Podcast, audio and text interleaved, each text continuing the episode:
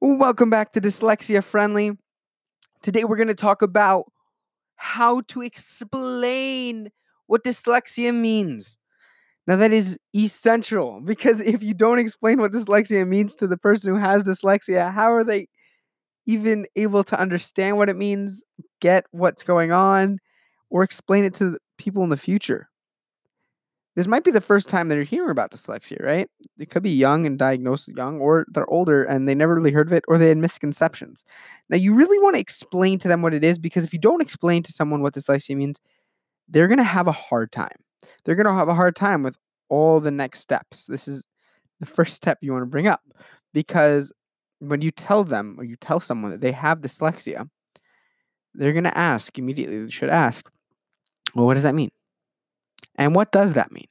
That means that everything that we've been doing and that you've been struggling with in the aspect of words and reading and spelling and helping others in the aspect of like that we've been trying to help you with that's what i meant um that you've had a hard time and it keeps on hurting it keeps on like pulling you back you're like why and the spelling's there and everything's there well you you're like, it just doesn't make sense. And this is why. Dyslexia is that reason.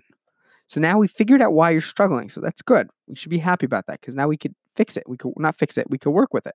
And we understand what we're dealing with. If we don't understand what we're dealing with, then it's going to be a different issue because you you're just shooting blind. You have no idea where you're going. Um, and the beauty about dyslexia is that it doesn't affect your smartness. So you as a kid, you, I'm speaking to the person who has dyslexia that I'm speaking to, it, it does not affect if you're bright or not. You might have thought to yourself, some people in the world, if you don't understand, don't know this, they think when they have dyslexia and their teachers and everybody thinks they think they, they're stupid. And it's really hard. It's a hard it's a hard it's a hard lesson to learn that people believe they're own stupid if they're not. They're just not giving off what this the, their brains the right way because the only way that you'll take in what's considered smart is through a spelling test or through a, a, a book report but that's not where their smarts are. They think differently because dyslexia is a brain is a brain it works with the brain differently. It means that the brain is working differently and it could mean that they're out of the box thinkers and they think differently but it doesn't mean that anything is affect their iq their IQ could be the same as the as Jim or John down the block who doesn't have dyslexia.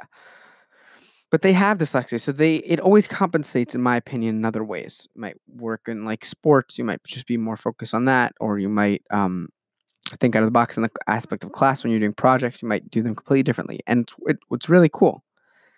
Um, and you can do a lot of good things with dyslexia. It doesn't mean that it, it it'll hurt you. There's a lot of famous people. This is a part um and later, but like you want to explain to them what dyslexia means. And it's a reading difficulty issue and there's a there's a there's a reason for your struggle and we're gonna combat it over the future with you. We're here with you. It's a very important point. And I hope you had a good time.